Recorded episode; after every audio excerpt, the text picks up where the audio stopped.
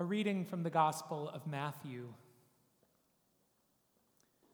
On the first day of unleavened bread, the disciples came to Jesus, saying, Where do you want us to make the preparations for you to eat the Passover? He said, Go into the city to a certain man and say to him, The teacher says, My time is near.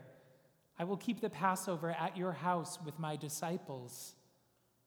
So the disciples did as Jesus had directed him, and they prepared the Passover meal. When it was evening, he took his place with the twelve, and while they were eating, he said, Truly, I tell you, one of you will betray me.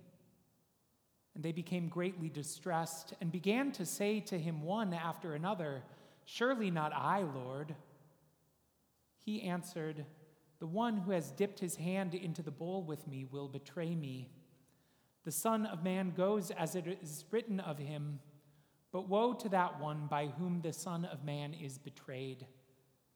It would have been better for that one not to have been born. Judas, who betrayed him, said, Surely not I, Rabbi. He replied, You have said so. While they were eating, Jesus took a loaf of bread, and after blessing it, he broke it, gave it to the, disciples, and said, Take, eat, this is my body. Then he took a cup, and after giving thanks, he gave it to them, saying, Drink from it, all of you. For this is my blood of the covenant, which is poured out for many for the forgiveness of sin.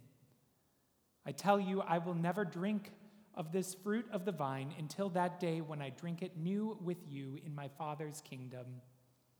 The Gospel of the Lord.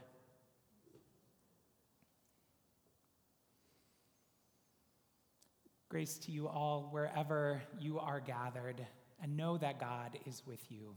In the name of Jesus, amen. When I was in seminary, I went to church with a writer. She now lives by herself down the block from Elmhurst Hospital in New York City, in one of the hardest hit neighborhoods in the hardest hit city from the coronavirus. All she hears are the ambulances sirens wailing around the clock, bringing people to the hospital who can't breathe.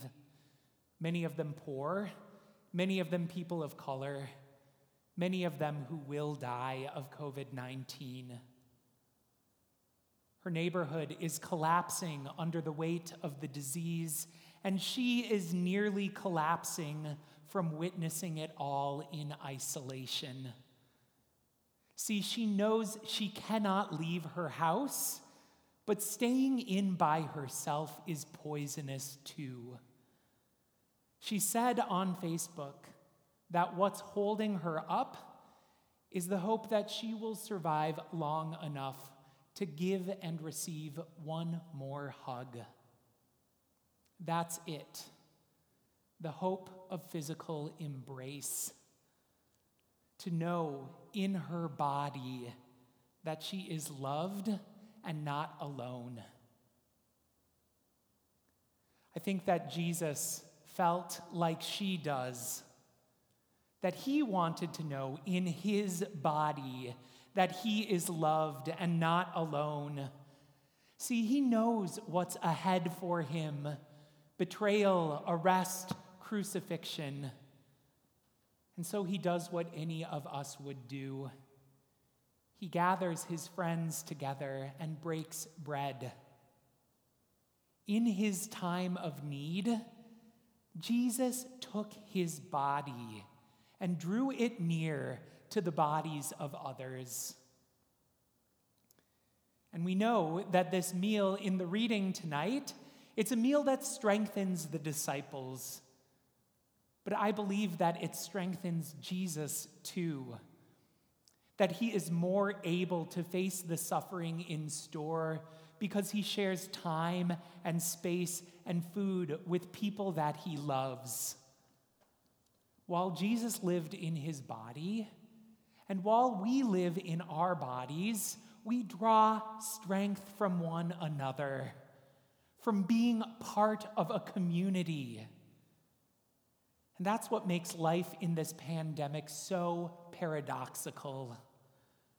In times of crisis, we have an urge to draw together, to place our bodies near the bodies of those whom we love. And that, of course, is the one thing we must not do. But it doesn't take the urge away. And so the past weeks have brought a parade of improvisations for filling the gap left by physical distancing. People guessing wildly at what can best substitute for the power of bodily presence. Here at church, you've watched us stumble our way into leading worship online. And in your lives, you've figured out how to have online parties with friends, and you've put signs in your windows and chalk on your driveways and joined the social media platforms that your kids and grandkids have been telling you about. And if you are hospitalized with this virus, it's even more difficult to find a substitute. In the hardest hit areas of the country, stories are emerging. Doctors who hold their personal cell phones at the door of a room so loved ones can shout, I love you to their dying family members. Patients who receive their last rites over FaceTime. Patients on ventilators doing all they can to scratch out messages on paper, holding pencils in their fists like they're in kindergarten again. In the lowest and scariest time of their lives, what they want is to know in their bodies that they are loved and that they are not alone. And all we can give each other right now are approximations of the real thing. And these approximations are not enough.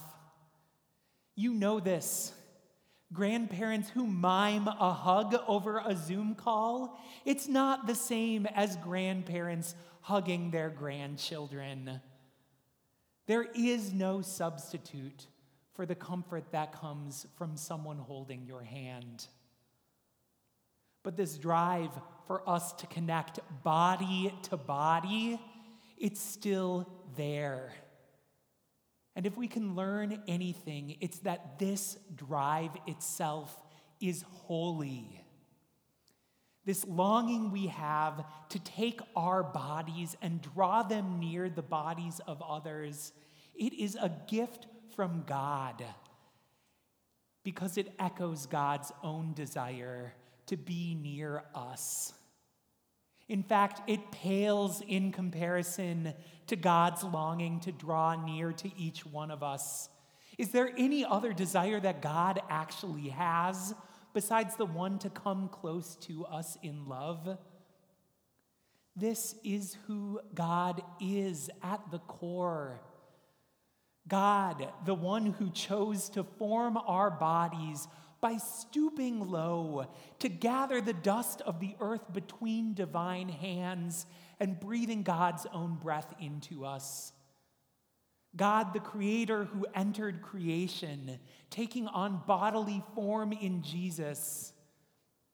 Jesus, whose ministry was defined by seeking out others and calling them to follow along in community, whose healings were marked by the laying on of hands, and whose love was shown by washing feet. Jesus, who knew what it was to, to need friends Jesus, whose love for the human family was so great that he willingly entered into the worst parts of our existence, enduring betrayal, physical pain and torment, shame and humiliation, and even death. All so that we might not bear these things by ourselves. All so that whatever comes our way, we might know in our bodies that we are loved and not alone. God's desire is to be with us. And so God clears away every obstacle that separates us from God fear, sin, death. God marches through all of them with the promise of God's enduring presence. This is what Maundy Thursday is about. This night, we remember how Jesus promised that long after his disciples could see him, he would still be with them whenever they joined together to break bread in his name. It's about Jesus' promise that ordinary elements like bread and wine, blessed and shared in community, would bear his presence into the world once more. Just as he did throughout his life, so he does for us now in this meal. Jesus takes his body and draws it near to our own. In a moment, we will share communion, and you need to know that Jesus is present at this table and at your table. Jesus is marching through the rules of time and space to be with us. In this meal, his body meets our own. And then we, in turn, become incorporated into his body. We are drawn out of our own selves and drawn into a community, a communion that exists beyond what we can see. You might be the only one in your house this evening, but at your table, you feast with Christians far and near. At this table, you can know in your body that you are loved and you are not alone. And I realize that this might not take away the pain of isolation. I know that it doesn't replicate a hug.